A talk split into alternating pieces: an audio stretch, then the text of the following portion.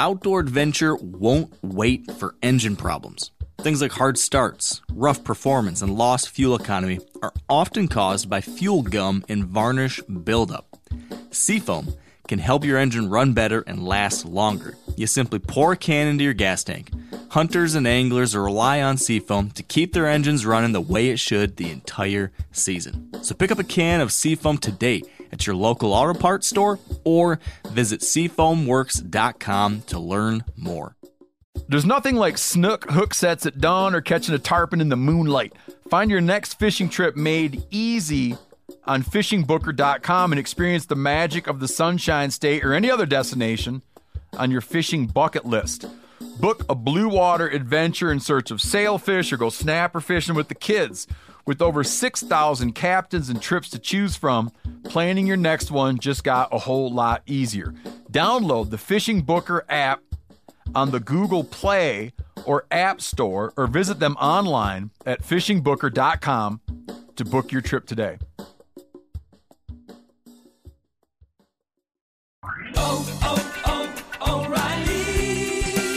You need parts? O'Reilly Auto Parts has parts. Need them fast? We've got fast. No matter what you need, we have thousands of professional parts people doing their part to make sure you have it. Product availability. Just one part that makes O'Reilly stand apart. The professional parts people. oh, oh, oh O'Reilly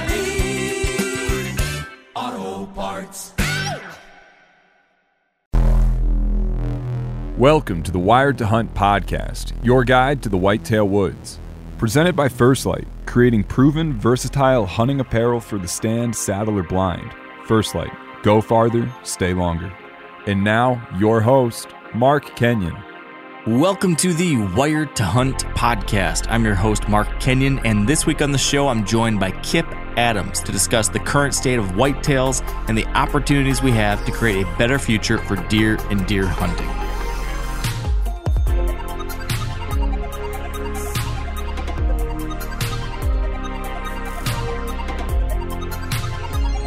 All right, welcome back to the Wired to Hunt podcast, brought to you by First Light.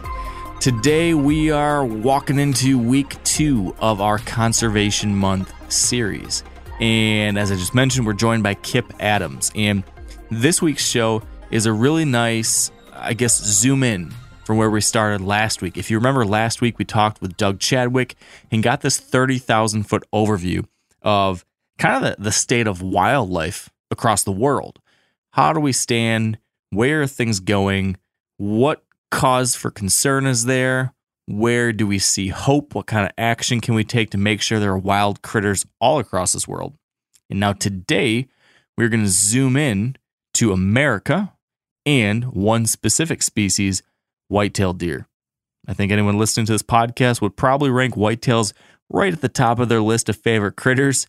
And uh, I think that's going to make today's episode particularly interesting to a lot of you. Our guest, Kip Adams, as I mentioned, is the Chief Conservation Officer for the National Deer Association. And what we're doing today is using the 2023 Deer Report, this document that the National Deer Association puts together every year. We're going to use that as a tool to explore the current state of whitetails across the country where things stand with the herd, what kind of trends are we seeing in the harvest data, in the information that state game and fish agencies are sharing, what kinds of changes are we seeing? What's looking good? What's looking not so good? What do we need to work on? What can we be doing to continue what, in many ways, are the golden years of deer hunting in this country? We cover a lot of stuff like that. We explore some really interesting trends that we're seeing, some maybe surprising data points that Kip and his team have pulled out. Uh, we also talk through some action, some things that we as deer hunters and managers can do tangibly to make things better or to change the story or to keep the good times going. We cover everything from, you know, current trends with buck age structure. We talk about antlerless and antler buck harvest numbers, where things are looking there. We talk through some really interesting things around how and why and when we should be targeting antlerless deer and why that's important to maintaining good deer hunting and a healthy herd and healthy balance. with our habitat out there. Um, we dive into some policy, some legislation that's particularly important. We talk about the importance of private land conservation, especially for deer and deer hunting, and the opportunity that provides a lot of us. Um, we do spend some time talking about CWD, which is not necessarily a fun thing to talk about, but we took advantage today to kind of level set to see okay, this has been a thing we've been talking about a long time. Where are we today? What's real? What's, you know, what's the data show us today? What's working? What's not working? What can we really do moving forward? We get a new sense of all that. And um, man, that's just scratching the surface. There's a whole lot covered today.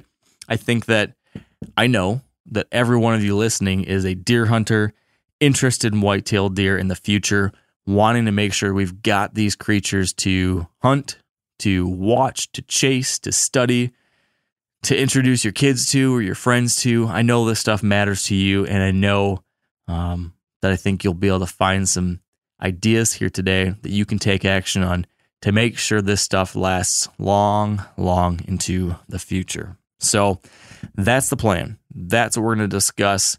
I will give you one more quick PSA, which is just an update on what I've been sharing with you over the last couple weeks, which is the latest on the Working for Wildlife Tour. This is a series of volunteer events that we are um, hosting and participating in in collaboration with a bunch of different conservation organizations where we're heading out to public land across the country and doing some good work. We are picking up trash, making habitat improvements, doing different stuff like that. I told you last week about the first event, and our second event is coming up in just over a week. So I just want to give you another reminder that is April 22nd, Earth Day, up in Kalkaska, Michigan, in partnership with the MUCC, that's Michigan United Conservation Clubs. We are going to be building small game habitat, brush piles, some other habitat stuff that's going to be great for all sorts of creatures, including deer of course, and um, we're gonna have a good time. So I hope to see you there on Earth Day. If you can't make it, or if you live in the other part of the country, man, don't let that stop you. Get out there on some public land by your house or your own deer property or just your backyard and plant a tree, pick up some trash, get out there with some buddies, do a little something. I can promise you it does help and it's a good time. So uh, that's it for me. Let's get into my chat with Kip Adams as we dive into the state of whitetails across the country.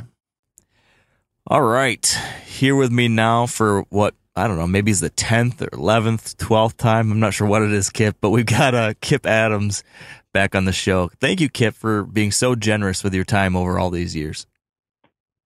Absolutely, Mark. My pleasure. And uh, yeah, it's hard to believe we've had this many deer reports to talk about here, but uh, good information just keeps on coming. Yeah, I, I just passed ten years of doing this podcast, which blows my mind. I don't know where the time went, but uh, it's it's gone fast. So you and I both are we're, we're getting up there, Kip.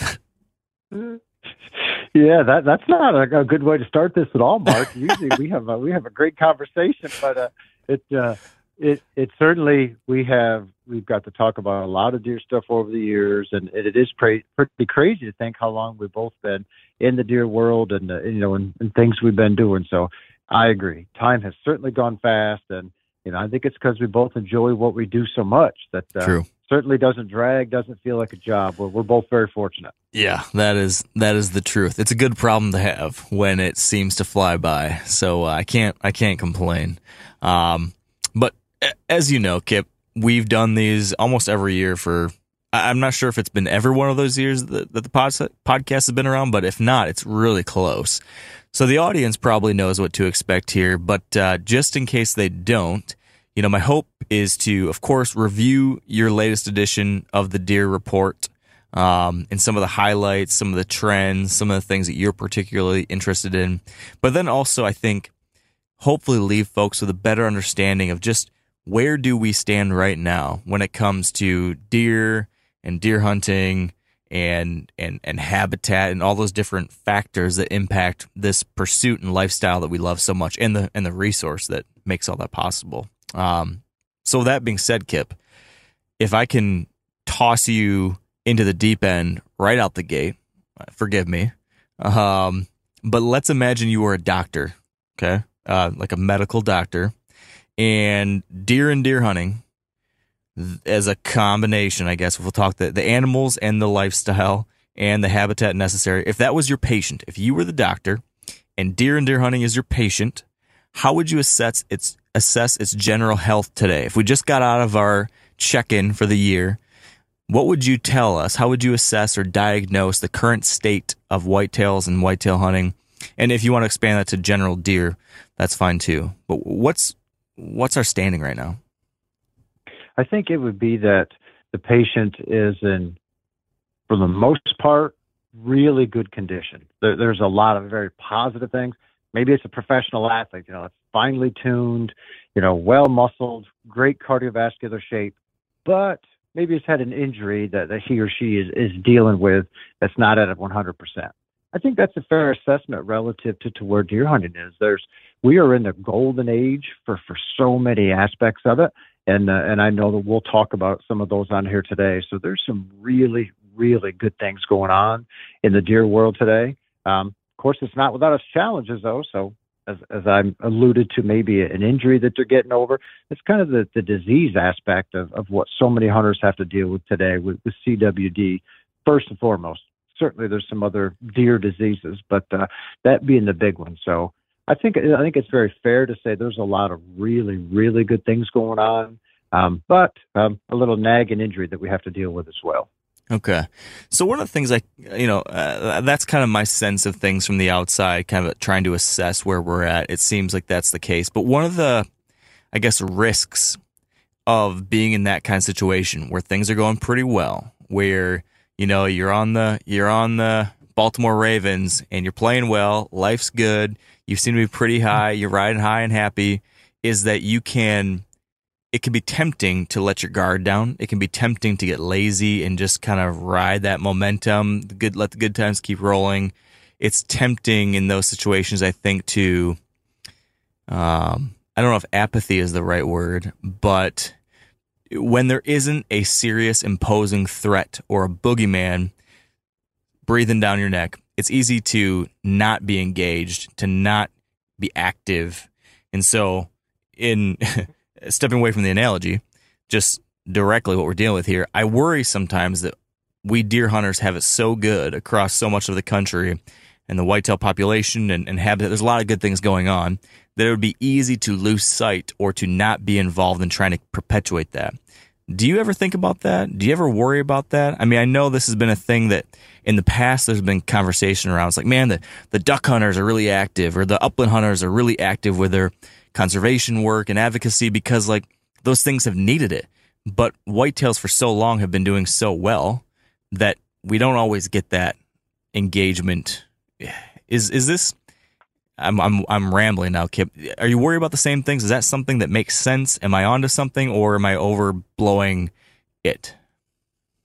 No, I do think you're onto something, and um, you know, I'm I'm not somebody that's screaming the sky is falling by any means, but I think it's always good, you know, to keep our eye on on the prize here. You can look at waterfowl hunters today. You can look at turkey hunters today. You don't have to look very far to realize, holy cow! You know, it wasn't all that long ago we were at historically high turkey numbers and just tremendous turkey hunting. And that's not the case for a large part of uh, of that range today. Yeah. Same thing in waterfowl hunting. You know, there's you know there's there's a lot of work being done on that, but suddenly it, it's not the golden age anymore. So I, I think what you're saying is a very fair assessment. We are enjoying some historically good deer hunting right now, but you know that's because hunters have been engaged so much in the past two decades and that today's hunters are so much more knowledgeable about deer and wanting to get engaged with these programs. So um, I think it's good that, that, our hunters are engaged as much as they are, and uh, and I think it's important that they stay that way to make sure that we continue to to have great deer hunting. Yeah. So. Is there anything specifically before we dive into the report itself, right out here at the top? Is there anything that you think we as a community need to be engaging in more or really keeping an eye on or making sure is top of our list to you know be ready to jump at the moment's notice to ensure that we don't end up in a situation like the turkey world has been recently or, or something else? How, how, do we make sure we keep our position in our, our golden years? How do we keep that going, Kip, and avoid this this slip back? Well, I think the the single largest threat to the future of what we have right now from a deer hunting world is, is chronic wasting disease. Um, continues to spread, continues to infect more deer herds. So I think that is where hunters need to stay in tune, um, need to do what they can to, to limit the spread of that. As of right now, we can't stop it, but we darn sure can limit where it is. And, and that's something that every single hunter can engage in that fight. And, and you know, that's not a, a fun thing to talk about. And so because of that, a lot of hunters don't. But we try to take the tack that, hey, this is not a good thing for sure. However, there is something that every hunter can do every day that he or she goes to the woods to help this. So I think that's an important message for hunters to hear and to realize. And uh, the more hunters that do help with that, the better job we can do keeping the disease where it is right now, you know, and, and giving science the time to, to catch up and figure out a way to defeat it. So since we're since this since you brought it up, let's drill into the CWD side of things a little bit um, because you're right. Like it is, it's one of those topics where I think there has been some real like, issue fatigue. I think folks have gotten, uh, for better or worse, tired of hearing about CWD, or they have felt like, well, everyone made a, a huge hullabaloo about it so many years ago, but you know, it, it, pops up here and there, but it's really not impacting me yet. It's not really tanking anything that I'm seeing yet. And so I think there's this continued perception that it's it's not looming or it's not what it was thought to be or that I, I don't know. I, you, you just hear this kind of sentiment simmering still as CW just becomes more and more prevalent. And there's almost maybe what I'm getting at here is there's been like a shifting baseline where a long time ago when CWD CWD first popped up, it was like, oh man, this is this is this is new. What do we do? But now it's almost becoming baked into the culture. Like we all know about it. It's there and it's kind of silently there. What's your read on where we are now, Kip, with the CWD situation? And do you feel like on the research side with with new things we've learned or what's the progress towards some kind of solution? Is it just feels like we've been treading water for a long time. Am I right on that? What's your read? I think you're right. Yeah, we we have been treading water, or at least it feels like you know there's no good news about it because everything we hear is so dire. And uh, I think that there is some good news relative to some successes that the researchers showed us. So you know, for example, we have better ways to test for it today in the landscape than in the past.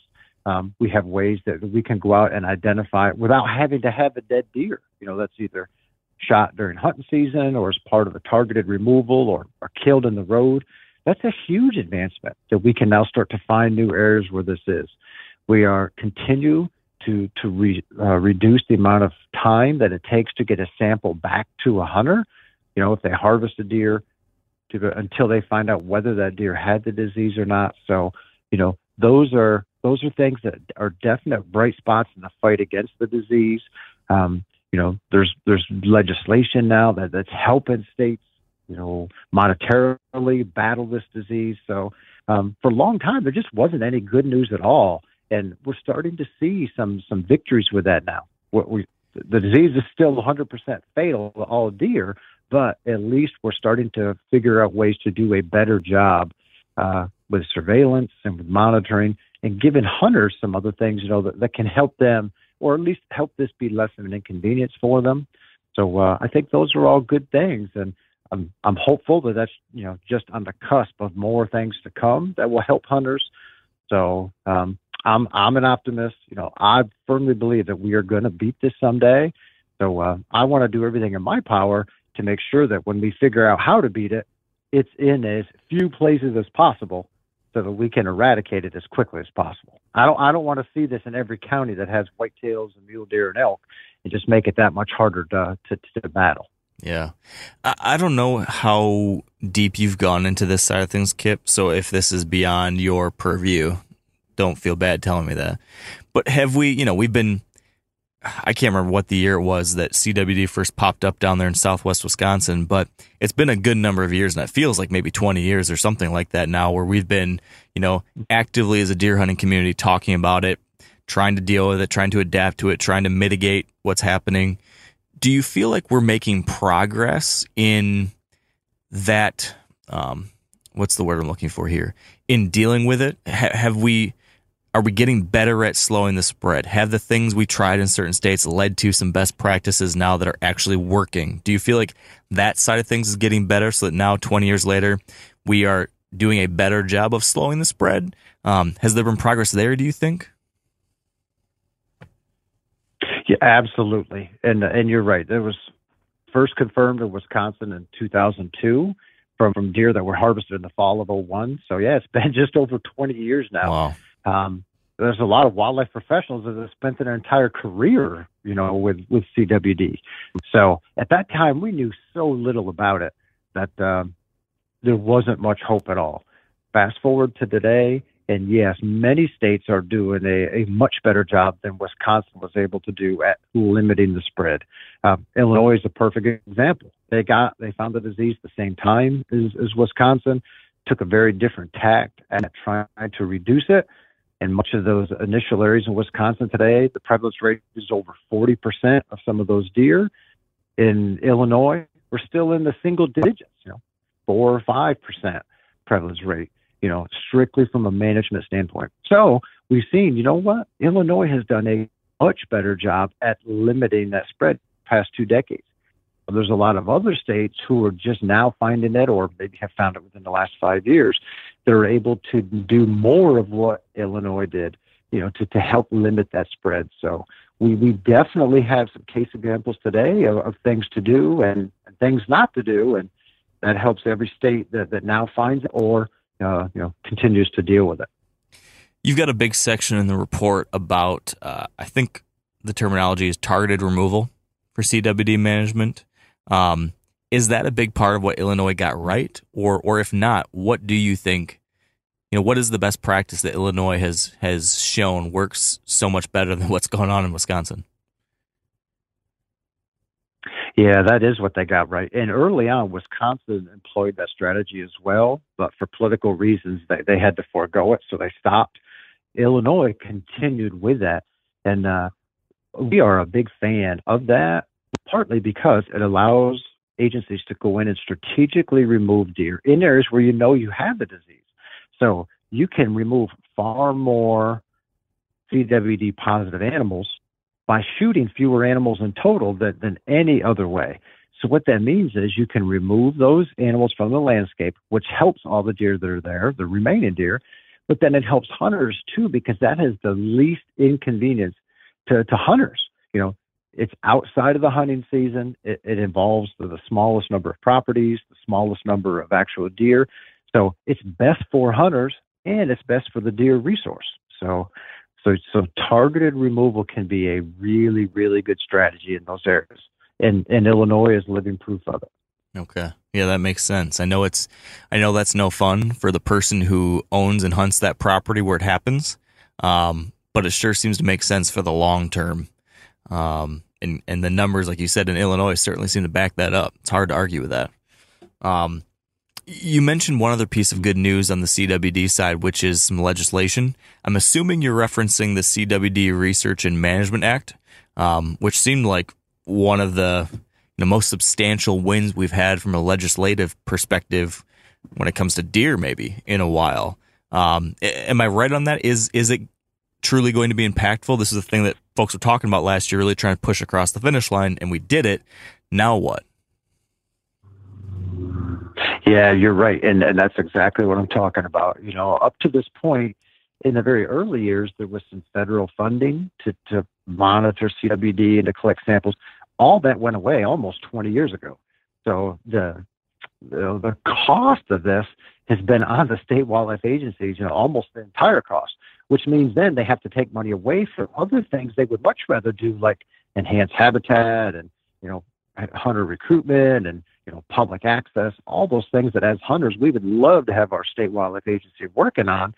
So much of that money got shifted into disease sampling, disease monitoring, et cetera. Well, now the CWD Research and Management Act makes $70 million available a year, 35 million for research, 35 million for management, and that will be split among the states so that suddenly now the money the state wildlife agencies had for those other things we wanted them to do, they can put that money back in those coffers. So this is this legislation is a huge win for deer hunters, uh, for all wildlife enthusiasts, and uh, and ultimately our deer herds. So that this is a really really good thing.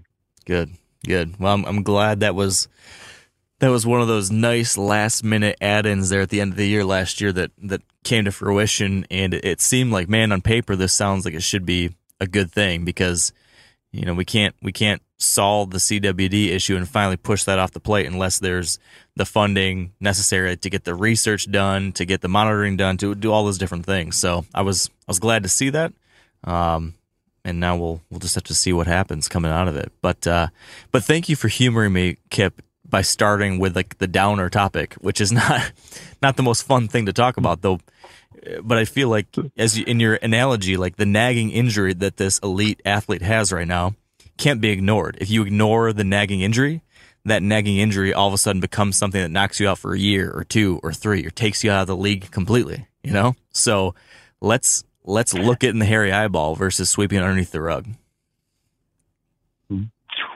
No, I agree. It doesn't do us any good to hide from it. So uh, there's there there is so much good stuff going on. So uh, I, I think we're fine starting with that one and getting that right out of the way, and then uh, we can uh, just start talking about good stuff and gain momentum throughout the throughout this talk. Yes, exactly. So so give me some of the good news, Kip. What what's uh, maybe one or two of the most exciting or important takeaways that you took out of this year's report as you compiled it and as you've reviewed it? Uh, we see just in sheer numbers of deer that hunters are killing remains very high. Uh, a really strong deer harvest across the whitetails range. Um, we have mule deer harvest as well. That's a separate section in here. And, uh, you know, relative to five or 10 years ago, mule deer are doing really well too. So, so that's good. We had such a long slide in mule deer numbers that the good news is many of those populations today have either stabilized or some of them are increasing. So mule deer are looking pretty good relative to where they were uh, a few years ago, and whitetails are really, really strong. Uh, we're maintaining very high buck harvest rates, almost historically high numbers, but we have better age structure in the buck side that we've had in at least the last 100 and maybe last 150 years, and uh, and that's pretty cool from a deer health standpoint and it's obviously really cool from a hunter standpoint. Yeah, yeah, I think uh, that's one of those things that folks are feeling on the ground. I mean, just in my you know 15 years in this side of things, running wired to hunt and everything, I remember seeing these early reports about you know age structure and and that data that was showing where things were you know for example in my home state of Michigan and and I have been able to over the last 15 plus years seen on the ground with my own eyes those changes here and I know they're being felt across the state or across the, the country, sorry. And uh and yeah, I mean, I know we've talked about this in the past, but that age structure it leads to a different hunting experience whether or not you're wanting to target mature bucks. It just leads to a more natural herd, a different dynamic across the landscape. It seems to have a lot of ripple effects, right? I mean, I mean that's been what the QDMA preached for so many years was that there's all these there's this cascading series of benefits when you manage for a natural herd in balance with the habitat. And and and you must I think we've talked about this last year maybe too but it must be really rewarding for you Kip and the rest of the team there to see so many of the things that you've advocated for over the last couple decades you know manifesting in real life now. Oh it is. It it it's so rewarding you know because we want to see deer herds managed well, you know, and be able to express what they can and, you know, and show the way that they evolve.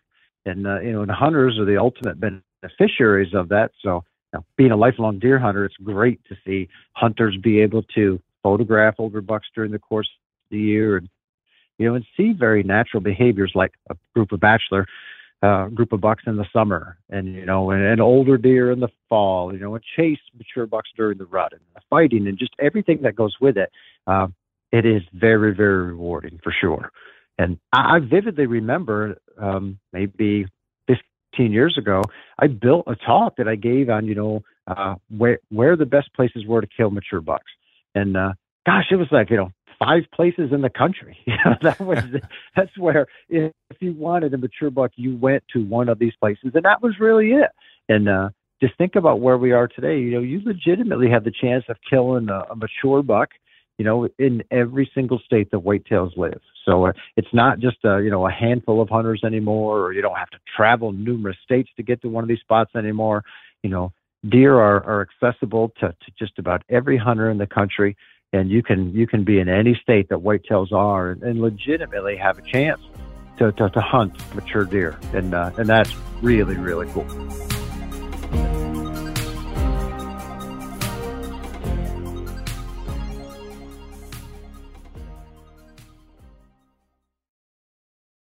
We've all seen plenty of gadgets and fads come and go, but here's one product that stood the test of time Seafoam Motor Treatment. Lots of hunters and anglers know that Seafoam helps engines run better and last longer. And it's really simple. When you pour it into your gas tank, Seafoam cleans harmful fuel deposits that cause engine problems. I'm talking common stuff like hard starts, rough engine performance, or lost fuel economy. Seafoam is an easy way to prevent or overcome these problems. Just pour a can in your gas tank and let it do its job. Now, you probably know someone who's used a can of Seafoam to get their truck or boat going again because people everywhere rely on it to keep their trucks, boats, and small engines running the way they should the entire season. So, help your engine run better and last longer. Pick up a can of Seafoam today at your local auto parts store or visit seafoamworks.com to learn more. O'Reilly Auto Parts are in the business of keeping your car on the road. O'Reilly Auto Parts offer friendly, helpful service and the parts knowledge you need for all your maintenance and repairs. If you're confused about what part you need, like what wipers are going to be the best, what replacement headlights are going to be the best, go into O'Reilly and talk to the people that work there because they're great and they're super friendly and they'll get you squared away where you walk out knowing you got the right thing. They've got thousands of parts and accessories in stock, either in store or online, so you never have to worry if you're in a jam. Do you need your windshield wipers replaced? You need a brake light fixed? You need some quick service? They'll help you find the right part or point you to the nearest local repair shop for help. The professional parts people at O'Reilly Auto Parts are your one stop shop for all things auto do it yourself and you can find what you need in store or online. Stop by O'Reilly Auto Parts today or visit us at o'reillyauto.com slash meat eater. That's o'reillyauto.com slash meat eater. Now, a lot of you guys are familiar with the old hunting tradition of eating, you know, some organ, the heart or a chunk of liver off the first animal you kill. I had that when I was a little kid and it was a big deal. Organ meats were always prized by frontier people who knew the importance of getting a lot of different minerals and nutrients. And as often is the case, those guys were onto something. Because organs are among the most nutrient rich foods on the planet. And you can get the same benefits your ancestors craved via convenient daily capsules from Heart and Soil made exclusively from regeneratively raised, grass fed, and finished cattle. Heart and Soil's unique freeze drying process means all those important nutrients are trapped in, ensuring you experience every one of the benefits of nature's superfood in a clean, convenient, taste free capsule. Find out more at heartandsoil.co and make sure to use code MeatEater for 10% off your purchase. That's heartandsoil.co. Use the code MeatEater. Now, while on the buck side of things and age structure and, and sheer numbers, that all seems to be pretty darn positive. Um, you know, the other half of the quality deer management equation uh, has always been also managing the antlerless population, and and that is how you manage the overall population in relation to habitat, right? Um, and that would the, the antlerless side of things stood out to me though as, as another possible. Eh, this looks like a little concerning, and I know over the last couple years you've been seeing this too. This this idea or not idea, but the fact that we seem to be getting a, a reduced antlerless harvest compared to antlered bucks when it really should be the reverse. If I I think I got the stat here right. Tell me if this is wrong, but I think in the report it showed that 59% of states killed more bucks than does in the 2021 season, which is what this data is from. Did I get that right? And what's your read on that and the trend that we've seen pop up the last couple of years? Yeah, we, we the the one thing that we need to to really start getting a handle on is we do need to start shooting more antlerless deer than antlered bucks again. Um, for a bunch of years during the early and, and mid 2000s, we did that, and that's what gave us a bunch of the the successes that we have today relative to correct number of deer for what our habitats can support. Um, but we come along, you know, 2014, 15 basically a lot of states through increased antlerless harvests had balanced deer herds with their habitat. So they strategically then reduced the number of antlerless deer that hunters needed to take. You know, we don't need to shoot so many anymore because we're in a good spot. Well, that corresponded with a couple really bad hemorrhagic disease years where we lost a bunch of deer. It's about the time that in the southeastern U.S. we were seeing greatly elevated coyote populations and, and reduced fawn recruitment rates. So there was a lot of things that worked together there and really scared a bunch of hunters into, oh man, we were shooting a bunch of does. Things were good. All of a sudden now our agencies are telling us not to shoot as many and deer herds are dropping. So what that did is that had a ripple effect where for several years after that, hunters really pulled back and purposely were passing on antlerless deer that probably didn't need to as much. So we're at a point today where you know, suddenly more states are harvesting bucks than antlerless deer now, which is not a not a good thing. There are some states that should do that. States, you know, northern New England, uh, some of the states in the in the west that are kind of on the fringe of whitetail habitat. Yeah, they can be very successful by harvesting more bucks than does each year, but most of the U.S. they should be harvesting more antlerless deer than bucks, or else those deer herds just grow too high and uh, and you end up back like we were 20 and 30 years ago when there's just way more deer than, than we had food for. So we're we're still in a good shape, but the last couple of years we have started to, to sound the alarm that hey, it, we're we've really backed off on the antler side. We're not backing off on the buck side. We're killing more bucks than we ever were, uh, but we need hunters to, to start shooting some more antlerless deer as well to make sure we don't get ourselves in the same predicament that we had back in the 70s and 80s and 90s. Yeah, and, and so is it still the case? So I know you mentioned there was a little bit of a blowback after populations dropped and hunters got scared and worried about this. Is is it still a a, cult, a hunter culture issue right now that's leading to these reduced antlerless harvests, or is or is any of it regulation? It, it's hunter culture. Um, there are opportunities to shoot more antlerless deer in almost every state that hunters are taking advantage of. So uh, it's just it's hunters choosing not to to shoot those deer. Um, one of the statistics that we monitor is just hunter success rates. And if we take a look around the country, you know, every hunter has a chance to shoot a buck. In many states, you have an opportunity to shoot multiple bucks. You could shoot multiple antlerless deer. But nationally, only about 41% of all the hunters shoot a single deer. So less than half of all the hunters that went afield last year shot a deer. And only about 18% of all the hunters will shoot more than one. So what we have is, you know, uh, this focus more on the buck side than the antlerless side. And hey, I get it. I mean, there's more big deer running around than ever before. So we have a lot of hunters that say, you know what? maybe I, am only going to eat one deer or can't eat more than that. So if I'm only going to shoot one, I'm going to shoot a buck if I get a chance. And more hunters today are having a chance at shooting deer that are three, four, you know, five years old. It's it's hard to knock a hunter for shooting, you know, a, a, a middle aged or a mature buck. Yeah. So what we need to do, Mark, is convince more of them. All right, that's totally fine, and congratulations for shooting that. But let's do, you know, help out our deer herds and also take an antlerless deer.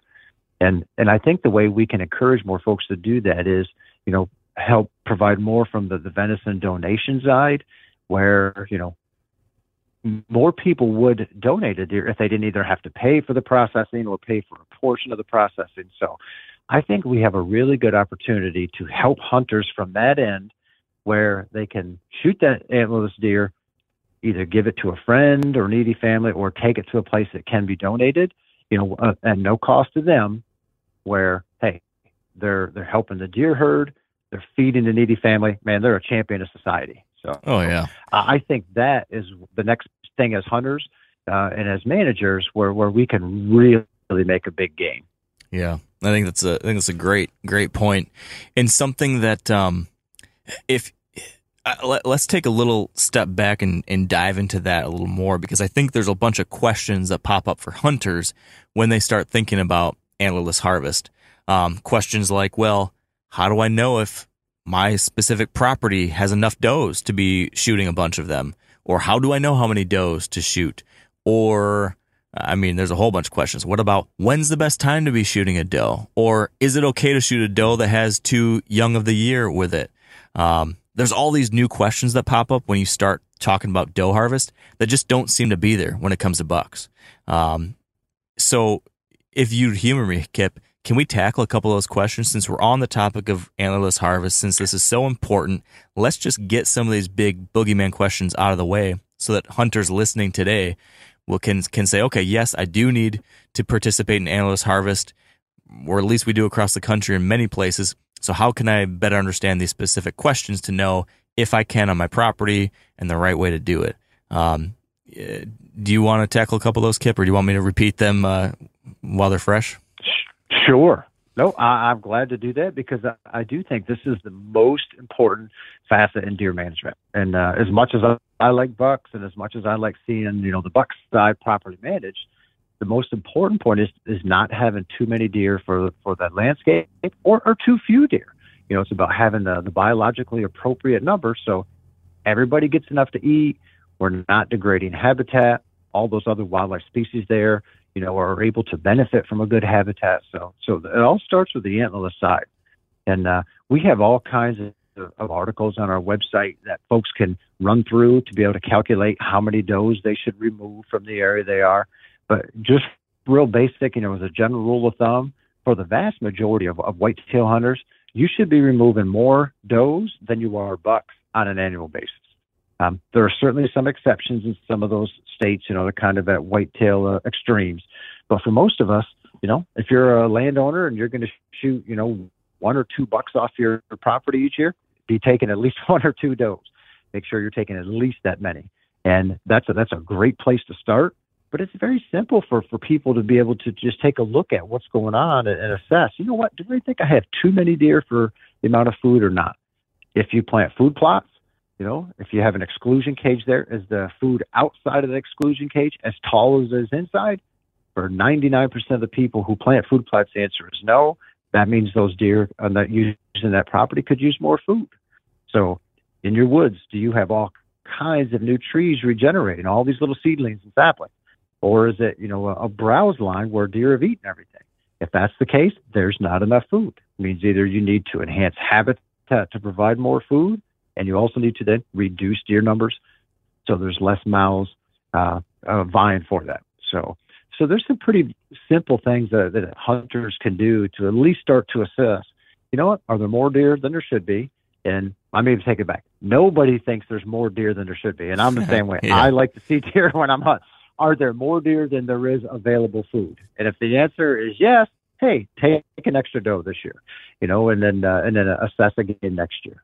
So that, that's some pretty easy things hunters can do uh, to to help, you know, battle that. Yeah, that's uh, that's great. And like you mentioned, I'll, I'll just second the uh, the point you made about the fact that you guys have some great resources on the website uh, that break down you know some more detailed ways to assess what your population is on your property. I know there's some different you know surveying techniques that can give you a better sense of okay, what's the herd looking like? What would be the appropriate antlerless harvest? Um, they can they can find all that. What's the website? Is it deerassociation.org or, or what is it now? Dot com. Yep, deerassociation.com. Okay, perfect. So definitely check that out for anybody who wants more details.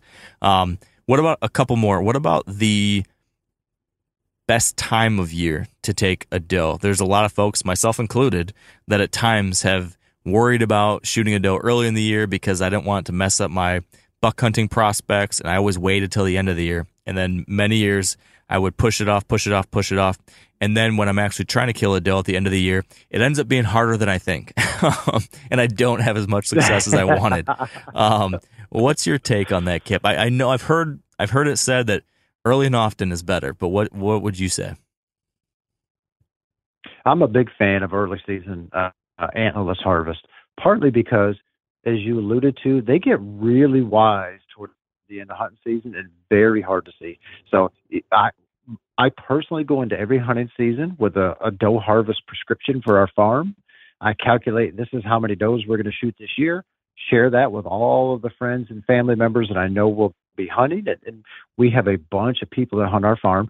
So we start every season with a plan on, hey, this is how many we're going to kill. So the earlier you can get started at that, the more likely you are to meet that quota.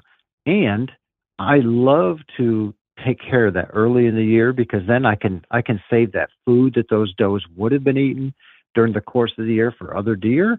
And there is no better feeling than to get to the rut, which for many people that's their favorite time to hunt, and know, man, I've already shot one doe or two does or wherever how many I'm gonna.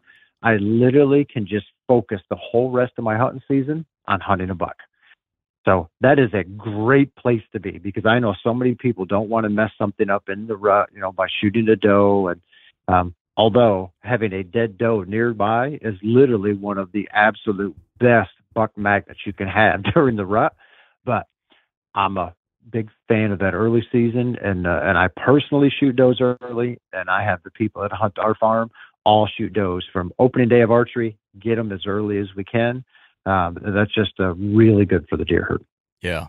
And another plus of that approach, at least if you take enough does, is that if you have way too many does during the rut, it tends to lead to uh, a situation where the bucks don't need to work too hard to find a receptive doe, and so they're locked down more often with a doe and traveling long distances less, and that leads to you know you not getting to see the frenetic chasing and seeking of bucks. But if you've got a more imbalanced structure of bucks or ratio between bucks and does, if you've taken a few more does off the farm before the rut, those bucks will need to travel a little more, be a little bit more active, you know, work a little harder, which which leads to hopefully better hunting encounters, right?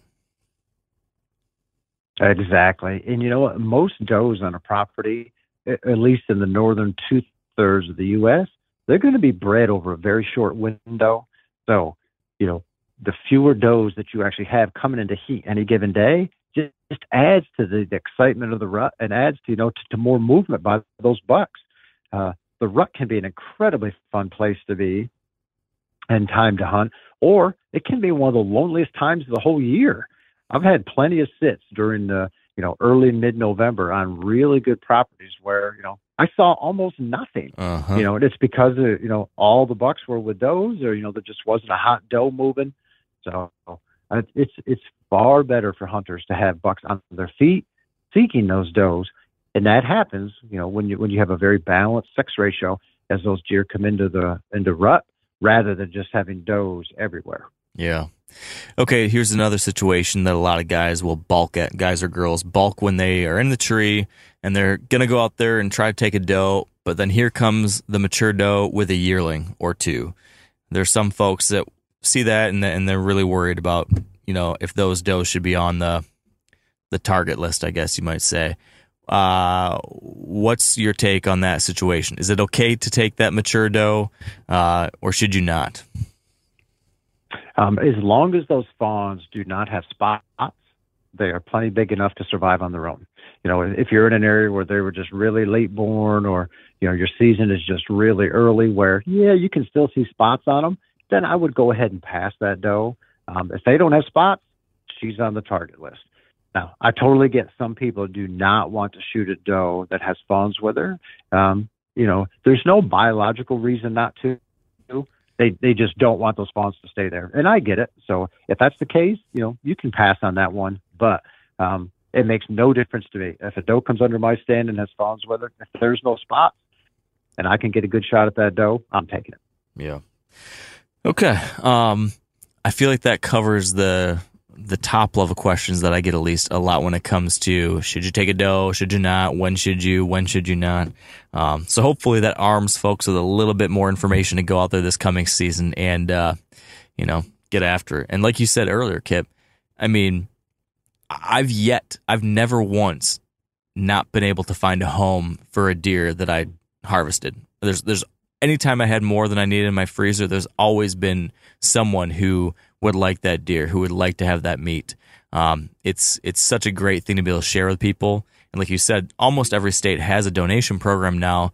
But if you ask around to friends and family, it's often very easy to find someone who could use that meat just within your own network too. So there's there's lots of opportunities to do good both for the herd, for the landscape, and for people who who could use that meat. So it's a it's a win win win as far as I'm concerned. No, I agree. There, there's data in the U.S. that shows somewhere around one in seven households are food insecure, meaning they don't have Wow. enough protein. So, so think about that. One out of seven. So, how many is that just in your neighborhood? So, yeah, it, it's a great way for hunters to provide food to, to families who need it, and uh, you know, it, it never helps to you know to uh, or never hurts, I guess, to, to help our public image. So, hunters are already providing a free ecological service to society by you know managing deer, by shooting deer. So, uh, you know, if we can add to that by helping feed folks, you know, who who need some some protein, that, that's a pretty cool place to be. Yeah. So so pivoting a little bit here, Kip. There was another um, report or, kind of topic you guys took a look at within the report, which was uh, kind of a deep dive into the breakdown of where folks were killing deer, private versus public, and I believe the number was that nine out of ten deer killed in America were killed on private land uh, versus public. And there's been a lot of talk, you know, around this public land versus private land topic, whether it be how we invest our dollars or our advocacy efforts or our time and energy. Um, eh, what what what was your guys' takeaway from that when you saw that data come rolling in? That this vast majority of the deer are being killed still on private land. What does that tell you? What do you what do you garner from that? What what should we be thinking about too? Yeah, you know what we, we if you just take a look at public land in the United States, we we're very lucky, and you know that we have over 600 million acres. So just looking at it, you think, man, this this is great. And there's a lot of people that couldn't hunt if it wasn't public land. However, about 90% of that public land is in the western U.S., whereas you know about 90% of the whitetails are east of the the Rocky Mountains. So uh, you know they're in the eastern two thirds. So where we have pub- the most of our public land doesn't really match up with where our whitetails are or where most of our hunters are. So most deer managers, I think, suspected that the, the majority of whitetails shot are, are taken on private land, but we never had a number until this year. So as we start looking at that, we realize, and what you said is correct, it, it's nearly nine out of every 10 whitetails. It actually came out at 88% of all the whitetails taken, and, and we shoot about 6 million whitetails a year. So 88% of those are taken on private land. So uh, I knew the number would be high, but uh, I didn't realize it would be quite that high. Yeah, that's uh that's pretty stark. So what do you think that indicates, Kip? Does that is that is that a function of how many people are hunting on private versus hunting on public, or is that a function of how much more productive the private lands are than the public? I think that's a little bit of both. And uh, and if you look at the eastern two thirds of the U.S., you know, states range anywhere from uh, you know, fifty some percent private land up to like ninety nine percent private land, like in Texas, and, and obviously a lot of deer hunters in Texas and a lot of land. So there's a lot more opportunity to hunt private land for you know all the hunters in general. So there's a lot of private land that we have, but then also you just have so much more work over the last two decades. Work work that's being occurring on private land to enhance habitat for deer. So take right beside your house or right beside my house. You take a landowner that's doing food plots. He's you know has a bunch of early early successional vegetation. They're working in the woods. Even if right next door is private land and it's all over mature hardwood forest, you know, with nothing underneath, you're going to have more deer on that private landowner, you know, that's really getting engaged. So I think we have more opportunity on private land because there's so much more of it in the eastern two thirds of the U.S. And then you just have so much more work going on. This is not a knock at all on our, you know, our state wildlife agencies or our federal agencies relative to habitat management that they're doing. But we all know the stories like with the fish and or the Forest Service that you know can't cut on forests, you know, because of political reasons, and so the, the private landowners have so much more flexibility relative to what they can do to enhance habitat specifically for deer, and, and we're seeing it. Um, I know there was a stat out of the Southeast Deer Partnership uh, this past year that deer hunters in the Southeast alone, so the southeastern U.S., they spend about 183 million dollars a year on wildlife plantings. Wow, that's a lot of money. That's a lot of money on food plots and fruit tree plantings and other things specifically for deer hunting. So I, I think that just highlights all of this really good work that's going on on private land to make things better for deer. Yeah, and I, when I look at that, I just see this huge opportunity that we have. You know, it, it's really not really. Well, I would say it's really hard. It's it's pretty darn hard for the average deer hunter to influence what happens on public lands as far as you know conservation work, habitat work, improving that habitat for wildlife. Um, it's it's pretty darn hard. It requires a whole lot of different layers. There's a lot of cooks in that kitchen to make good things happen on those acres. Very very important acres, like you said. But it's it's hard and slower to make positive changes there. But when you, like as you said, on these private lands, um, there is this huge opportunity we have not only to improve our deer hunting, but really to address a lot of different wildlife issues. Um, you look at any of these species that are not doing as well as deer, like turkeys or songbirds, upland birds, pollinators. Um, we have a huge, huge footprint across the country managed by hunters where we can just go fix the problem ourselves in many ways. We don't need to wait for the government. We don't need to wait for some new law. We could just take matters into our own hands um, because we have influence over so many of these private acres that are so important. Um, I, I just see it as this like superpower that we have compared to almost anyone in the country we as a hunting community have, you know, prioritized owning or managing land and we can use it for the greater good, which is which is kind of exciting to me. Um, I mean, do, do, does that make does that resonate? It does, and, and I agree with that. And, and you know, and this is not to diminish the public lands that we have or, or the good work on public lands by any means. We certainly need more public lands in the east, and we need to do a better job managing habitat on a bunch of our public lands. Um, but it just highlights the importance of these private holdings. And the cool thing about, you know, deer driving the system, if, if people are doing good work for deer, then all those other wildlife species are benefiting as well. You know, young forests, you know, are awesome for, for grouse and woodcock. You know, the pollinators that, that need help. Early succession of vegetation is perfect for butterflies and bees and, and you know those grassland birds. And so it uh, it's pretty cool that in the name of deer, and even though the deer is kind of the carrot at the end of the stick, there are so many other wildlife species benefiting from this good work. Um, that's one of the reasons I am so proud through the NDA, you know, of all of the habitat enhancement stuff that we teach, you know, and, and I'm proud to, from a deer hunter end to know that deer hunters are driving this whole system. So, uh, and it, it is amazing the number of acres that are being impacted, you know, through work to make things better for deer and, and maybe see a few more deer or kill a bigger buck in the fall. Yeah, there's a tremendous ripple effect.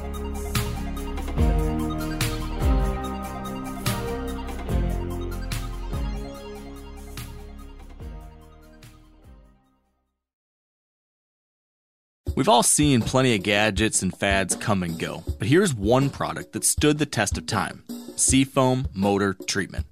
Lots of hunters and anglers know that seafoam helps engines run better and last longer. And it's really simple. When you pour it into your gas tank, seafoam cleans harmful fuel deposits that cause engine problems. I'm talking common stuff like hard starts, rough engine performance, or lost fuel economy. Seafoam is an easy way to prevent or overcome these problems. Just pour a can in your gas tank and let it do its job. Now, you probably know someone who's used a can of Seafoam to get their truck or boat going again because people everywhere rely on it to keep their trucks, boats, and small engines running the way they should the entire season. So, help your engine run better and last longer. Pick up a can of Seafoam today at your local auto parts store or visit seafoamworks.com to learn more. O'Reilly Auto Parts are in the business of keeping your car on the road. O'Reilly Auto Parts offer friendly, helpful service and the parts knowledge you need for all your maintenance and repairs. If you're confused about what part you need, like what wipers are going to be the best, what replacement headlights are going to be the best, go into O'Reilly and talk to the people that work there because they're great and they're super friendly and they'll get you squared away where you walk out knowing you got the right thing. They've got thousands of parts and accessories in stock, either in store or online, so you never have to worry if you're in a jam. Do you need your windshield wipers replaced? You need a brake light fixed? You need some quick service? They'll help you find the right part or point you to the nearest local repair shop for help. The professional parts people at O'Reilly Auto Parts are your one stop shop for all things auto do it yourself and you can find what you need in store or online. Stop by O'Reilly Auto Parts today or visit us at o'reillyauto.com slash meat eater. That's o'reillyauto.com slash meat eater. Now, a lot of you guys are familiar with the old hunting tradition of eating, you know, some organ, the heart or a chunk of liver off the first animal you kill. I had that when I was a little kid and it was a big deal. Organ meats were always prized by frontier people who knew the importance of getting a lot of different minerals and nutrients. And as often is the case, those guys were onto something. Because organs are among the most nutrient rich foods on the planet. And you can get the same benefits your ancestors craved via convenient daily capsules from Heart and Soil made exclusively from regeneratively raised, grass fed, and finished cattle. Heart and Soil's unique freeze drying process means all those important nutrients are trapped in, ensuring you experience every one of the benefits of nature's superfood in a clean, convenient, taste free capsule. Find out more at heartandsoil.co and make sure to use code MeatEater for 10% off your purchase. That's heartandsoil.co. Use the code MeatEater.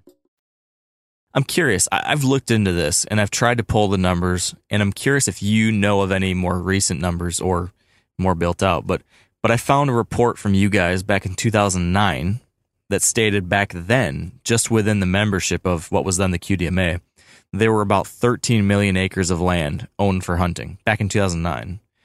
And then I also saw a U.S. Fish and Wildlife Service estimate that said that, and I think this was maybe a 2018 report on this one, I think. Uh, they said that there was approximately 440 million acres of private land that was either leased or owned for wildlife dependent recreation, which I think, from what I understand, that would mostly be hunting. Um, have you seen any other data like that that quantifies, you know, what our footprint is out there as far as land managed by hunters or by deer hunters or, or anything like that that could kind of get a sense of the scale of that opportunity? I, yeah, I have not seen an updated uh, Fish and Wildlife Service number for that. Um, but yes, I think that is mostly for hunting. Uh, somewhere around 80% of all hunters in the U.S. are deer hunters. So the vast majority of that would be for deer hunting. Um, I do know that with our Deer Steward program, uh, the classes that we teach, um, we've been teaching them since 2009. Um, and since then, we measure impact of those classes. You know, everybody that comes through, you know, how many acres do you own or manage? And, and a lot of people that take that don't own any. But we've taught those to a lot of state wildlife agencies and, deer managers. So uh, I know that we alone folks have come through our Deer Steward program have impacted over 15 million acres of land. So, you know, and that's, wow. you know, there's like 4,000 graduates in that. So 4,000 people that have come through one of our classes, that many acres. So think about all of the others out there, you know, that are adding into this as well. I mean, there's just a huge footprint of wildlife habitat across the country. So, you know, it's no wonder deer are doing so good and in, in so many places, and you know, and other other wildlife species are, are strong as well. So it's there's there's a lot being done in in the name of wildlife, and that's one of the things that that irritates me. You know, when non-hunters who who don't understand this part, you know, start attacking hunters for for certain things. They, you know, even if you don't choose to deer hunt, you know, that's fine if you don't want to, but man, at least recognize, you know, all of the services that a deer hunter is providing. And if you like feeding those birds, please recognize that a deer hunter is largely responsible for those songbirds being alive and, you know, being able to come to your window. So um, that's that's one thing. And as hunters, we need to do a better job telling that story. You know, because it's about way more than you know just pulling the trigger in the fall if you're a deer hunter. Yeah, that's uh, that's that's so true, and what a what an incredible you know ripple effect you guys have had with those deer steward courses. That that number at 15 million, that's that's wild. Um, and I guess you know, I guess one last thing on this topic is recognizing the importance of these private lands to conservation. Like if we want to impact wildlife populations, you, you, you, can't ignore private lands. We've we've kind of demonstrated that now. I think when we've looked at the scale of these acres and how much of the wildlife is on these private lands. So if we're gonna do anything good for them, it's got to happen on private lands just as much, if not more so, than on public. Um, I think that just makes it even more obvious how important private land conservation related programs and funding is too, which which all brings me back to the upcoming farm bill, um, which will be you know being uh, kind of hashed out over the coming months leading into this fall for the 2023 farm bill, which which has so many of these private land conservation related issues and funding mechanisms and programs as part of that. Um, we're actually, Kip, going to have a full deep dive episode coming up this month on the Farm Bill. But I'm just curious if there's anything from your perspective as part of the NDA that you guys at the organization particularly want us deer hunters thinking about when it comes to this upcoming version of the Farm Bill. Is there anything we should know or that we should be talking to our representatives and senators about to make sure that a good for deer and good for wildlife version of the Farm Bill uh, gets gets signed and approved this year? Well, I think one thing that's important for, for hunters and, and state wildlife agencies to realize is just knowing how many deer are, are shot on public, I'm sorry, on private land and the importance of that. There are some states that have, you know, private land programs. Missouri's a perfect example. You know, they have a, a bunch of state wildlife agency biologists that are working on research and others on public land or, you know, everything in the state. But then they have a specific private lands division to work with private landowners to help them enhance habitat, to help them manage deer, et cetera. You know, and there are some states that they have their staff, you know, statewide staff, and you know, there, there's no preference at all given to private land. I think that we are coming into a day and age where we need to recognize just how important private land management is, and that I would love to see every state wildlife agency have a staff that works specifically with private landowners. I think the Farm Bill is a great way to do that. Look at all of the, the Pheasants Forever Farm Bill biologists that help private landowners enhance habitat, you know, for upland birds. Um, I think that there's a, a, synonym with deer that, that we should be taking advantage of. Um, certainly not not to take away anything from other duties of our of our state agencies, but I think there are some that feel that it's wrong to just focus on private lands. And I think we have enough data now on deer harvest deer hunter numbers that are that are hunting on private land, that that's a big deal. Um, there's 29 states that have a private land access program, so there's room to grow. That should be all of our states, you know, have that where the state agency works specifically with landowners to to get some more of those acres into private land access. And I think we should have a staff at the state agency helping those private landowners enhance that habitat to make it even better for, for deer and other wildlife. That's something that 20 years ago would have been not even discussed. 10 years ago, they start to discuss it, but yeah, maybe, maybe not. I think today, this is a no brainer. That should be happening in all these states that have whitetails. Yeah, that, that just makes all the sense in the world. Um, and it's, it's great that there are those types of things starting to happen now. Um, what else, Kip? When you look at this report, zooming back out a little bit, when we look at the 23 edition of the report, we've we've kind of covered the private land versus public land thing pretty well. We covered the nagging injury of CWD. We took a deep dive into the doe harvest and the importance of all that. Is there any other big takeaway here that we, we really would be remiss if we didn't cover um, when you look at the important stuff that you touched on in that report? I think it's important for, for folks to know just how many hunters we have out there. Um, we know that there are somewhere between 9 and 11 million deer hunters each year in the U.S. Um, there's more deer hunters than that if you take a look at the number that have hunted at least once within the last five years.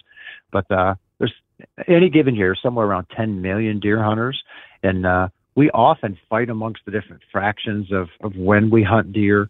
So you know, we know that about 22% of all of our hunters, deer hunters, I'm sorry, will hunt with a muzzleloader. About twice that many hunt with a bow or crossbow, so it's about 40%. And about twice that many hunt with a firearm. So, what we have seen with a lot of expanded archery seasons over the past decade um, and expanded muzzleloader opportunities, we really haven't increased the deer harvest much. We just kind of uh, made it occur at a larger portion of our deer season. You know, where so many states, the vast majority occurred with firearms. Now we've seen about the same number shot, but a lot of them are shot earlier in the year. You know, particularly with the use of crossbow. Some hunters get all upset about that. I'm thinking, man, thanks for hunting, being a hunter, and continuing to hunt. So, uh, you know, I'm glad that we see more firearms hunters also hunting with a bow or also hunting with a muzzleloader. I, I don't think that dilutes us at all, or you know, I think that's a good thing. They were just taking advantage of more of the opportunities. I would much rather see somebody pick up a, a bow or a crossbow and hunt in October than not hunt at all, you know, in, in November or December. So I think just knowing when those numbers are letting hunters see, you know, like what the state by state breakdowns, you know, are for the different uh, categories, I think that's important. And so certainly being able to monitor them and watch how that changes over time, I think is, is good for, for deer management and good for hunters. That's a really, really important topic and, and great point. And I think uh, so. I want you to say this one more time to make sure that I heard it right and everybody else heard it right. Are you telling me that when a state opens a crossbow season, that they open archery to being able to use, excuse me, to use crossbows during archery season? When that happens, that's not devastating and changing the deer population and the herd dynamics and the number of deer being killed? Is that what you're saying? That is correct. And, and we've looked at all the states that have, you know, crossbow seasons. And so there, there's no state that has had to reduce harvest opportunity once they've opened crossbows. You know, they're not devastating the buck side. They're not devastating the antlerless side. In most cases, they just redistribute when uh, those harvests occur. And they tend to now occur a little earlier in the year during, uh, you know, an archery season rather than during the firearm season. All right. There you have it. The data has spoken.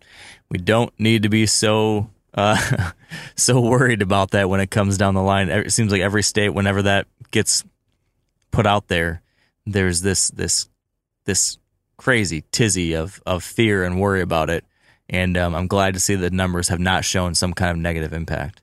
Um, but that does lead me to one other thing, which we we did chat about this last year, Kip. But I'm just curious to hear, you know, as things have evolved, where your head's at on it, and what your sense of the challenges, and that is hunter recruitment versus hunter crowding or access challenges. There's this, you know, for a long number of years we've been hearing about, you know, lowering recruitment, the fact that there's there's fewer and fewer new hunters coming into our lifestyle, how the demographics are changing and there's a lot of folks aging out. And so there's been this um, long running concern about how do we bring new folks into the fold. And there's been some really great programs put in place, like the Field to Fork program that you guys have at NDA, helping do that, helping educate new hunters, helping mentor new hunters. Um, it's you know being involved in some of that stuff has been some of the very best things I've done as a deer hunter in my life. Um, but on the flip side, there's been this growing um, kind of backlash to that, I guess, from some folks who are concerned that, you know, public lands are becoming overcrowded and that there's too many hunters out there now today. And you can't get access on private land anymore because everything is already being hunted or is being leased by hunters. And, you know, public lands are being loved to death. And so there's this, I don't know if it's a loud minority. Maybe it probably is just a loud minority, but there is a loud, some number of folks who are saying, forget hunter recruitment we should hoard it all to ourselves because there's too many people out there right now and it's ruining things. Um, what's your sense of the reality of this, Kip? Um, is it different than where you were a year ago? Are you more or less concerned about it? Um, what's your take? Yeah, and I get the, the crowding end, and I'm the same way. You know, when I go hunting, I, I don't want to be crowded. Um, it's always nice to have more of the woods to ourselves. Um, I think that's kind of a selfish view of it, though. You know, because the the wildlife management doesn't depend on just me. It depends on me and you and, and every other hunter that we have. So as our hunter numbers age out, and fortunately, we have about the same number of hunters that we did last year or, you know, a few years ago, but, but the average age continues to get older. So very soon we're going to have a big drop in hunter numbers. And that's why, you know, the field to fork programs and others are so important. And, and thank you for, for your involvement and ours and everything you do to, to help recruit hunters. Um, I think if we look at the end of the day, take a look at the actual number of hunters on the landscape, and, and we've done this for the different regions. The Western U.S., certainly big, wide open spaces, they only average one deer hunter per square mile. Now, certainly people travel to the west, I get it, but in large part, one deer hunter per square mile. Uh, the southeastern U.S. averages four deer hunters per square mile. The Midwest averages five. The Northeast averages nine. And my home state of Pennsylvania has the most. We average about 14 deer hunters per square mile. So, so I get it from the hunter crowding end. You know, there, there's not always a deer behind every tree, but at times it feels like there's a hunter behind every tree. Yeah. You know, at 14 and a half deer, I think so much of it is what people grew up hunting. If you grew up in an area where you just didn't see many, then even two or three deer hunters per square mile might seem like too many you know, if you grew up in Pennsylvania with 14, well, two or three feels like you have everything to yourself. So I think we have to recognize that, sure, we, we don't want to be crowded, but we need all the hunters that we can get. You know, only 5% of the U.S. population buys a hunting license, and, and we don't get to do anything because 5% of us want to do it. So more hunters that we have now is better. I agree. We don't need 100% of the U.S. to hunt, but you know, it would it would help us if, if more than five percent hunted. So I think for right now, anyways, everything we can do to recruit more hunters is, is a very important thing for our future. Yeah, and now I'll just reemphasize the point I made, which was not only is it a good thing to do for the future of hunting, it is fun. It is fun. I mean, helping new hunters, teaching new hunters, mentoring new hunters, being out there to see. I mean, I know you've seen it, Kip. I don't. I'm preaching to the choir here, but I mean, there's almost nothing more rewarding than being out there when someone experiences a hunting success for the first time. I mean, these have been the absolute coolest things. Seeing people learn to hunt, seeing them, you know, walk up to the first deer they've ever taken a shot at and they have this meet and they have this experience. And I mean, I've had people tell me it's life changing. It's not, it's no small thing. I mean, these are really impactful changes in, in ways of helping folks. And I mean, I, I think it's, if you look at how hunting has positively influenced you, and I don't think anyone listening to this would not agree with the fact that hunting has so positively influenced each and every one of us. Um, I mean, the good you can put into the world by helping other people experience that. I mean, that is a reward in itself. Um, so, all other arguments aside, yeah, it's a great thing. I agree, and it's some of the most fun I have every year is is mentoring hunters. And uh, one of the hunters I mentored last year, uh, never shot a deer. It was a father, young father, and we're sitting in uh, the blind the first night, and I asked him like, "Why do you want to hunt?" And, and I fully expected him to say, "You know, I want to take some meat home." You know that that's because there's so many new hunters today. That's the driving force. And uh, you know, I'm a father, you're a father, so we you can relate to this. He said, uh, I have three little boys at home, and I want to be able to do this to be able to teach them and to prove to them that I can I can bring meat home for our family. Yeah. And I remember thinking, if I have to hunt with you every day the rest of the year, you're going to take a deer home. you know, I'm going to do everything possible to make sure. So, uh, and anyway, you know, it's that that was pretty powerful. You know, as a parent, you know, and as a father, I know what it's like. You know, how important it is for me to, you know, bring meat home to my family, or you know, when my kids are hunting with me. So um, that that really hit me hard. You know, he didn't grow up the way you did or I did. You know, with a with a family figure. You know, teaching him that. So he came to it later in life, and good for him. You know, for for wanting to do it now and taking the steps necessary. So I certainly was going to do everything in my power that uh, that that he learned to you know learned to be a hunter and was able to take some deer home. Yeah, that's pretty great. So Kip, given what you you know came to understand throughout the process of putting together this 2023 deer report or through through any of the other things we've discussed today if you had to distill all the topics we talked about down to two related actions that you would like our audience to take after having heard this conversation? If there's two things that you would like to encourage our listeners to do over the you know next year that would help lead us towards a better future for deer and deer hunting, what would those two things be you'd like us to do? One would be take somebody new hunting this year. Uh, I think it's hunters' responsibility now to to mentor, you know, the next group. So take somebody hunting and uh, shoot a doe this fall. Both of those are incredibly important, and uh, you know, if we had more hunters doing those, uh, if when you and I talk next year, uh, we'll be in better shape.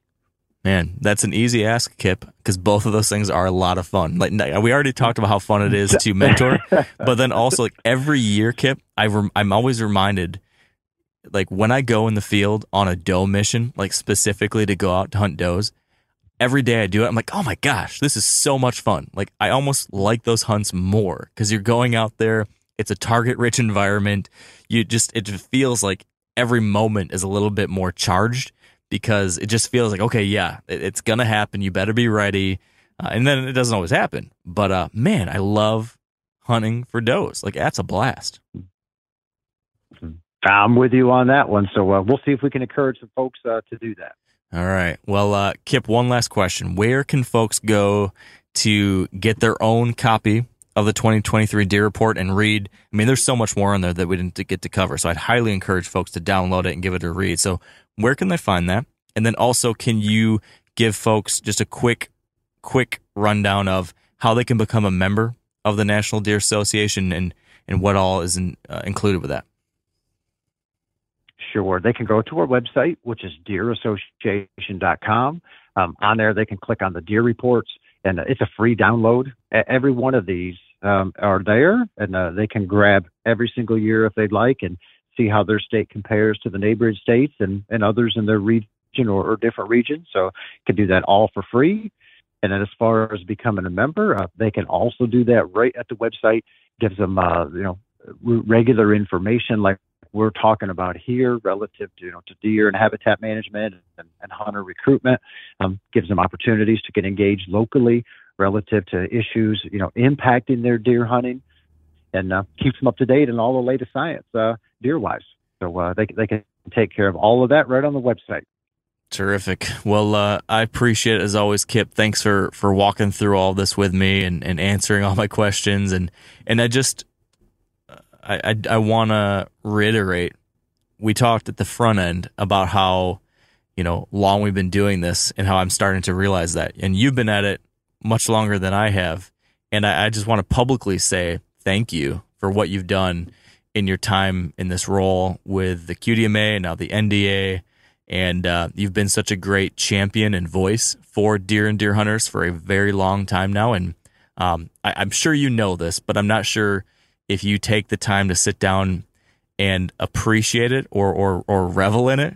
That being this this tremendous positive impact you've had on our pursuit and our resources and our lifestyle. So on behalf of all my listeners over all these years, thank you for that. Well, I certainly appreciate the kind words, Mark. Uh, I appreciate that a lot, and uh, I'll I'll throw it right back at you. You have a you have a big voice, and you have always done a great job and been a great champion for for hunters and, public lands and, uh, and and deer in particular. So uh, I appreciate the opportunity to be on here and be able to share some of our data. So uh, um, keep up the good work. All right, right back at you, Kip. Uh, looking forward to doing our 2024 edition here before we know it. All right, and that's a wrap. Thank you so much for tuning in today. As Kip mentioned, please go on over, download the 2023 Whitetail Report, get the full scoop on everything we talked about. If you're not a member of the National Deer Association, it's cheap. It's gets you access to a ton of great resources and gets you plugged into a really um, what I think is a special community of whitetail hunters and managers and conservationists. So check it out. Going over to deerassociation.com. And until next time, thank you for tuning in. Hope to see a lot of you April 22nd at the Working for Wildlife Tour. And until then, stay wired to hunt.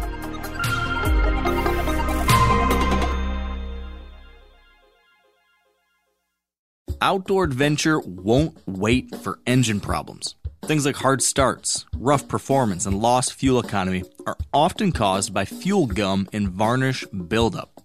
Seafoam can help your engine run better and last longer. You simply pour a can into your gas tank.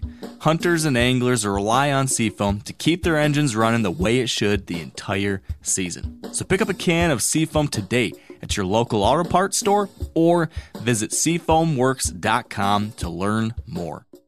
I'm sure a lot of you guys remember the old ceremonial hunting tradition of eating the heart out of the first animal you kill. Meat from those organs are among the most nutrient rich foods on the planet.